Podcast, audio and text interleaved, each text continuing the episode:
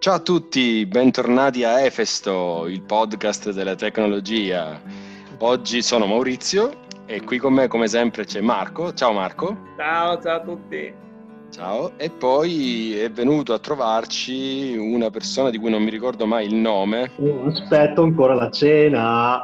Aspetta ancora, offri- aspetta ancora, di offrirci la cena, è vero che ci aveva promesso. No, no, no, no, cioè, io tra l'altro ho fame. Cioè. Abbiamo anche Mirko, ciao Mirko. Ciao ragazzi, ciao, sempre piacere trovarvi. Bene, bene, ci troviamo anche dopo un po' di tempo per uh, tenere vivo un po' questo fattore della tecnologia e della conoscenza della tecnologia, cerchiamo di eh, stare sul pezzo anche con tutto quello che è avvenuto quest'anno, che è stato un anno un po' particolare per tutti. Assolutamente. Eh, bene, non, non, so, che cosa, raccontatemi un po' di voi, è successo qualcosa ultimamente che magari sì, sia dai. legato al mondo della tecnologia? Vai Marco, dici. Assolutamente, comincio io perché mi è successo un episodio strano proprio ieri.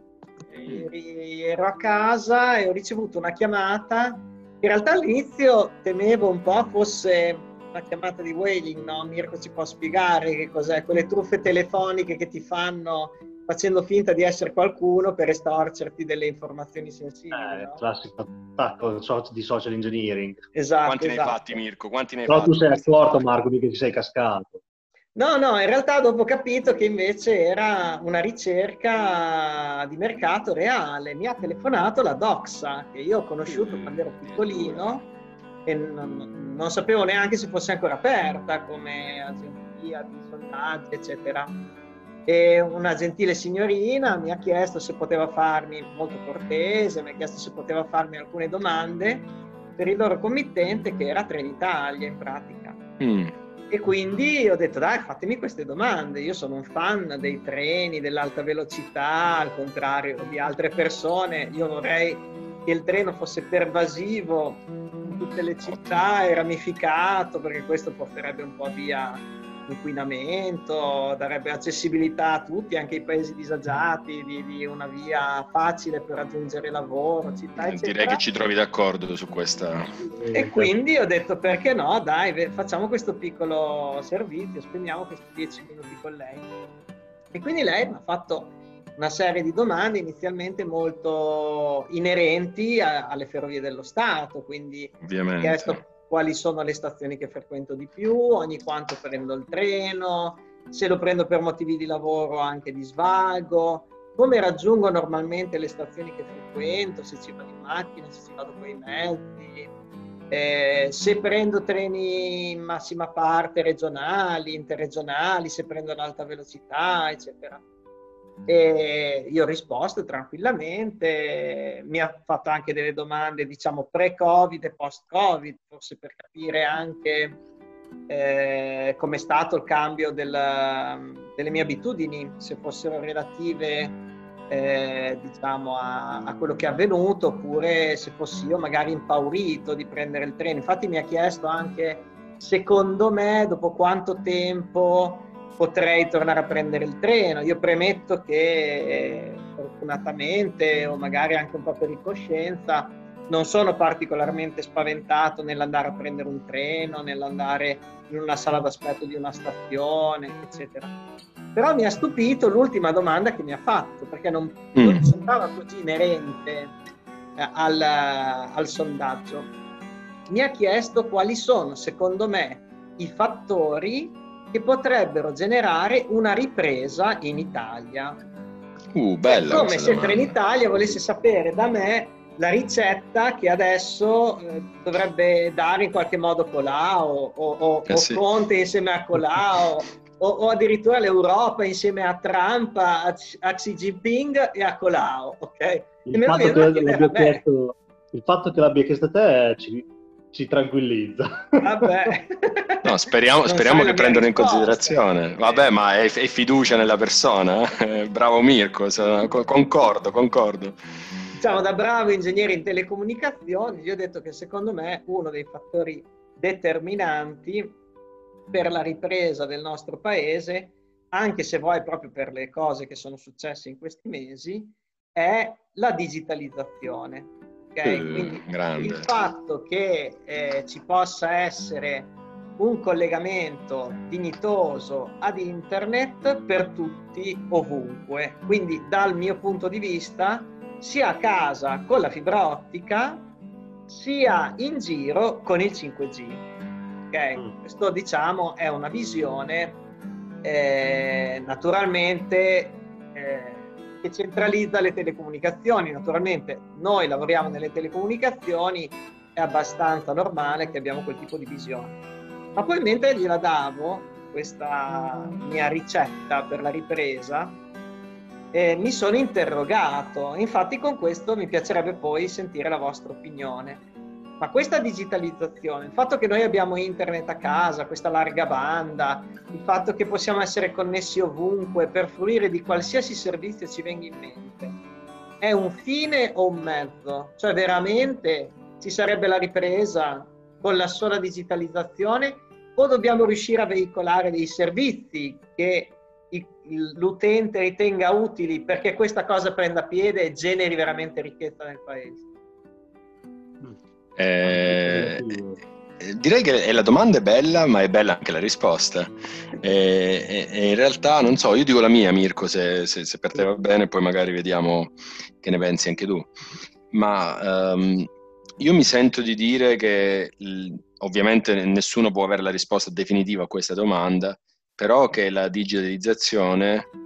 È, ora, ora do, do una risposta molto politica forse, ma è, è entrambe le cose, cioè che può essere sia un mezzo sia uno scopo, eh, nel senso che è ovvio che eh, la facile risposta è quella per cui è, è ovvio che senza servizi da poter eh, erogare tramite una digitalizzazione, la digi- digitalizzazione in sé è, è, è poca roba. È vero, è vero. Però poi ricordiamoci che per l'autosostentamento della digitalizzazione spesso servono quelli che magari vengono chiamati i servizi più futili, come magari alcuni, alcuni social oppure alcuni utilizzi di, eh, che ne so, servizi audio-video, che poi sono quelli che probabilmente portano più soldi. E quindi per, permettono di poter fare degli investimenti per altri servizi che invece magari sono a perdere. Quindi io, io credo che, mm, ma ripeto, poi ne parliamo insieme, io credo che sostanzialmente le due cose si dividono in queste due grandi categorie. Probabilmente i servizi di cui abbiamo bisogno sono quelli per cui si va in perdita come investimento, cioè è difficile che si possa pensare a degli investimenti per i grandi servizi di cui magari adesso parleremo che portino in maniera diciamo facile un ritorno economico. Al contrario, se vado a sviluppare applicazioni come TikTok, eh, so già che con uh, investimenti relativamente bassi riesco a ottenere dei risultati incredibili. Allora, perché no? Benvengano questi tipi di, di, di, di servizi, se di servizi possiamo parlare, per poi avere i soldi invece per, per poter fare quelli più, più interessanti. Non so, Mirko, tu che dici? Ma eh, per me, io eh, per la digitalizzazione o comunque la creazione di infrastrutture digitali, io credo che, cioè faccio un parallelismo, penso che sia molto, sia molto simile come quando, diciamo, dopo, nel, dopo il secondo dopoguerra si è deciso di costruire la rete autostradale italiana. Bravo. E, per me, ehm, cioè, mh, se pensiamo alla rete autostradale italiana che ha una facilità di spostamenti, di scambi commerciali tra i vari punti d'Italia, se non appunto anche con i paesi europei e secondo me questo ha creato, e lo vediamo oggi, eh, grande valore. La, secondo me la digitalizzazione esattamente può essere paragonata a questo esempio e credo che sia una condizione necessaria e obbligata eh, per sviluppare tutta quella parte diciamo di valore aggiunto servizi, commercio che oggigiorno si sposterà sempre più verso la rete e sui servizi che utilizzano la rete. E, e di fatto cioè, non credo che si possa, si possa mm, cioè, credo che assolutamente verrà ripagata in tutti gli investimenti che faremo. Secondo me sono fondamentali. Beh, sul fatto che si ripaghi eh, rispetto a quelli che sostengono le spese, eh, forse potremmo eh, avere qualche dubbio perché magari chi sostiene la spesa è la comunità pubblica, mentre poi chi ci guadagna sopra è, è chi veicola dei servizi sopra a questo tipo di infrastruttura.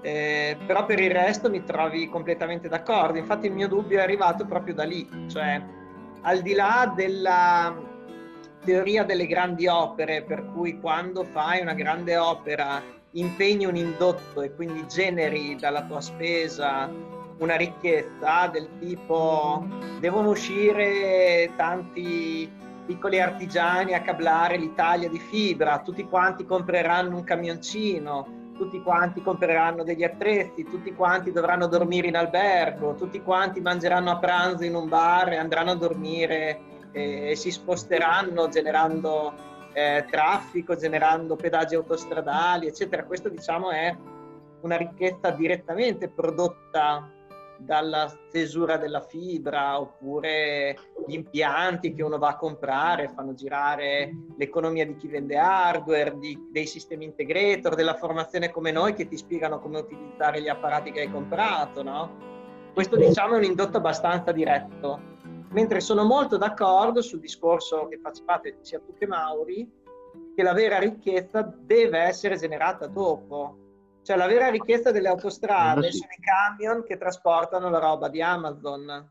Esatto. Però no, Amazon esatto. non ha contribuito minimamente, minimamente, nella spesa per costruire questa autostrada. E infatti secondo me il ragionamento che stanno facendo tanti adesso quando si parla di over the top. Mm. Cos'è over Guardate, abbiamo discusso proprio poco fa su che cosa voglia dire over the top. Mirko fa il finto tonto, eh, fa ridere, mi fa ridere. C'eravamo messi, allora no, svegli, sveliamo, c'eravamo messi d'accordo che avremmo chiesto a Mirko cos'è l'over the top e lui ha detto che avrebbe finto di non saperlo. Dai, allora dici tu Mirko. Riesce benissimo, a questo punto ce lo dici, peggio per te Mirko, dai, ti ho svelato in retroscena, vai. Vabbè, io credo che per over the top si intenda qualsiasi diciamo, attore o player che venda o comunque mh, offra certi servizi senza preoccuparsi di chi ci sta sotto, cioè in questo caso l'infrastruttura o, o la rete. Se pensiamo magari, non so, ad Amazon piuttosto che altre, altre compagnie che vendono servizi, ok? senza preoccuparsi come vengono veicolati, questi possono essere considerati come over the top. Non so se mi, se sbaglio. Oppure, Google, però... Netflix, esatto. sono tutti player over the top. Cioè Facebook. Cioè... Esatto, Facebook, TikTok, Microsoft. Alibaba. Oddio, su Microsoft, perché vedi Microsoft anche Marco? Perché naturalmente Microsoft si è spostato un sacco sul cloud e ogni cosa ah, che propone Adesso. la propone indipendentemente dalla sì. connettività. Loro ti dicono Chiaro. c'è il driving cloud, usi Microsoft Teams per fare Unified Communication e Collaboration, ma mica ti portano un collegamento. Chiaro, chiaro. No, no, adesso è così, sì, sì. Pensavo alla storia di Microsoft, per quello non mi tornava subito il, un po' il discorso.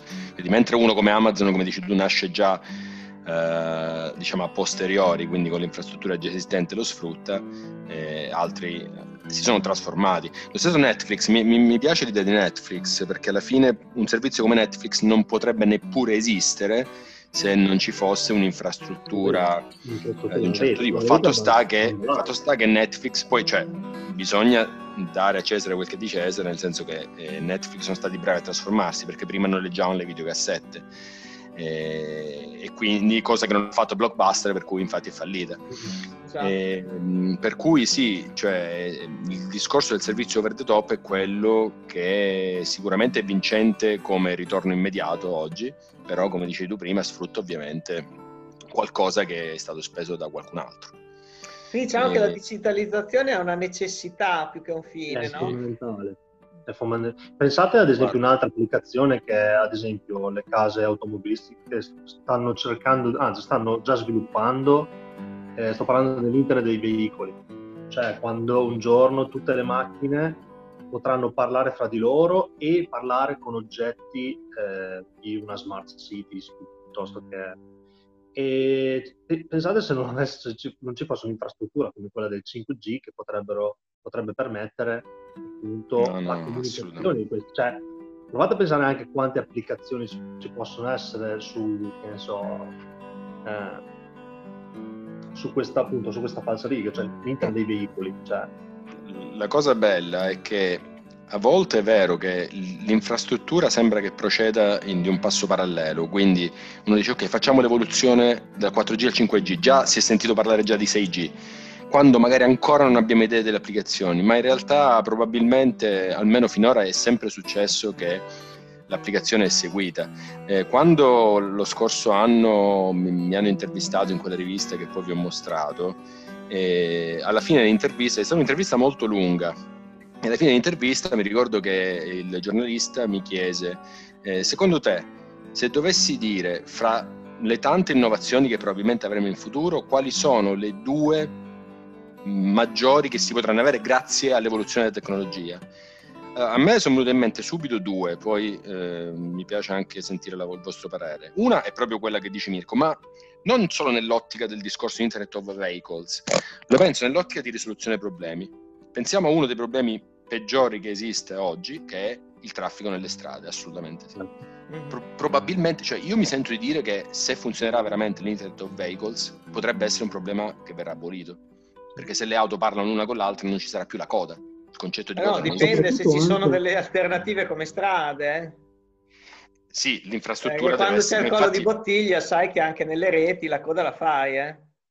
Sì, è vero, è vero, però la gestione è diversa.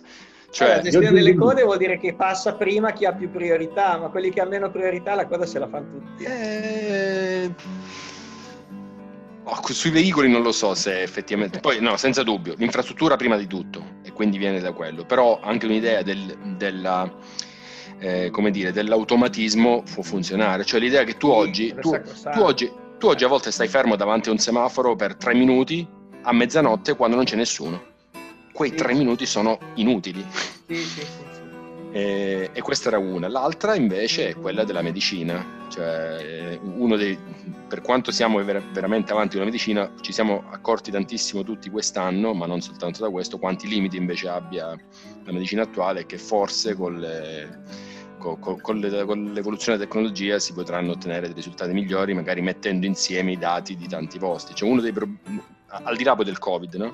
uno dei problemi più gravi che ho sempre visto nella medicina è che tu oggi quando hai un problema e ti rivolgi a due medici in due parti del mondo diverse, ottieni spesso risultati to- totalmente diversi. Eh, certo. e, e, probabilmente questo potrebbe andare a migliorare magari con una condivisione di dati e di informazioni riguardanti le patologie che forse speriamo possano migliorare in futuro. Ecco, queste sono state le due risposte che ho dato a quella famosa intervista di cui vi parlavo.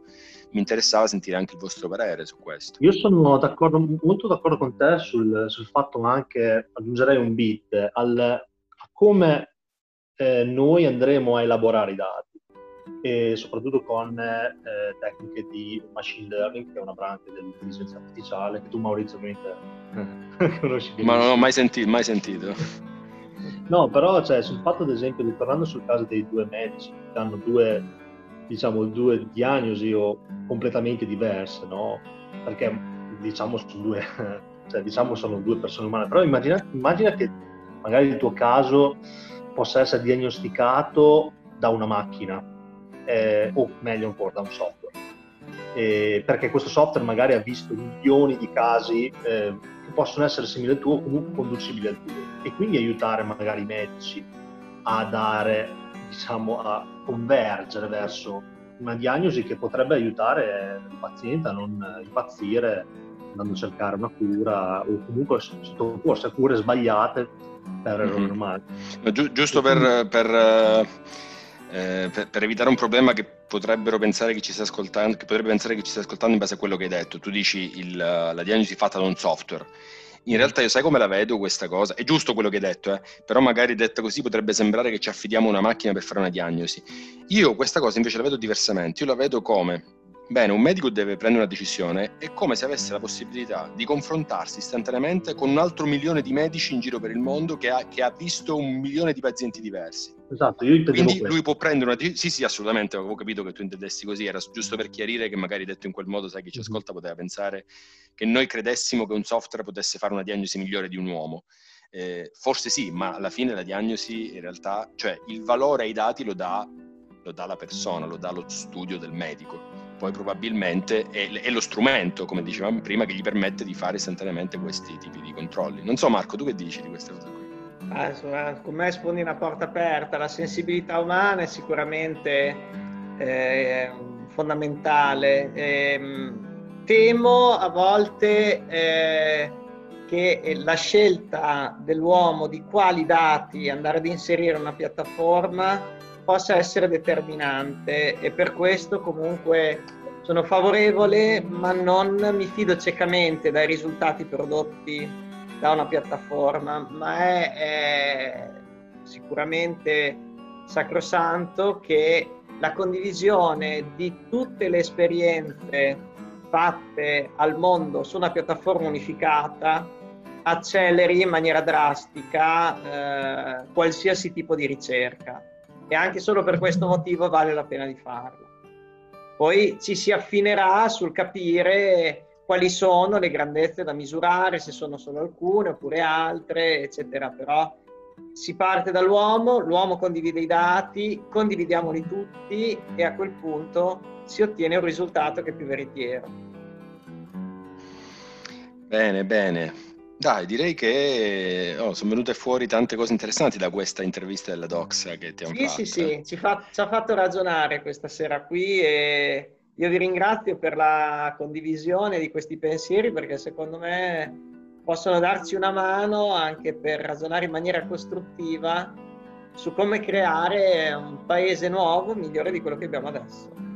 Bene, bene. Allora, dai, direi che possiamo salutare chi ci sta ascoltando, vi ringraziamo per averci ascoltato. Vi dico che, come vi siete accorti, siamo in una versione estiva del nostro podcast, per cui non garantiamo un'uscita a settimana, ma faremo delle uscite un po' più diradate, ma non vi preoccupate, non vi abbandoniamo. eh, anzi, se ci scrivete e avete delle idee da darci, noi siamo, siamo ben pronti ad accettare le, le, le vostre richieste. Poi possono riascoltare poi... i nostri podcast vecchi possono soprattutto, esatto, possono riascoltare i nostri podcast vecchi e magari cioè, chiedere degli approfondimenti su quelli, su quelli, di prima. Sono sempre lì, disponibili su tutte le piattaforme, Spotify e tutto il resto. E, ah, vabbè, dai, allora, in attesa che Mirko ci offra questa, questa cena di cui... Io aspetto, ragazzi, cioè, tanto, cioè, tutto, con tutto questo tempo che passa, poi aggiungo anche il, il carico di briscola, eh, cioè bottiglia di vino dannata. Cioè, ah, benissimo, pagare, eh. cavoli Mirko, benissimo. Ma è gentilissimo Mirko che ci vuole offrire tutte queste cose qui, dai, va bene. Io, io venerdì sono libero, mi dispiace che Mario è Messina.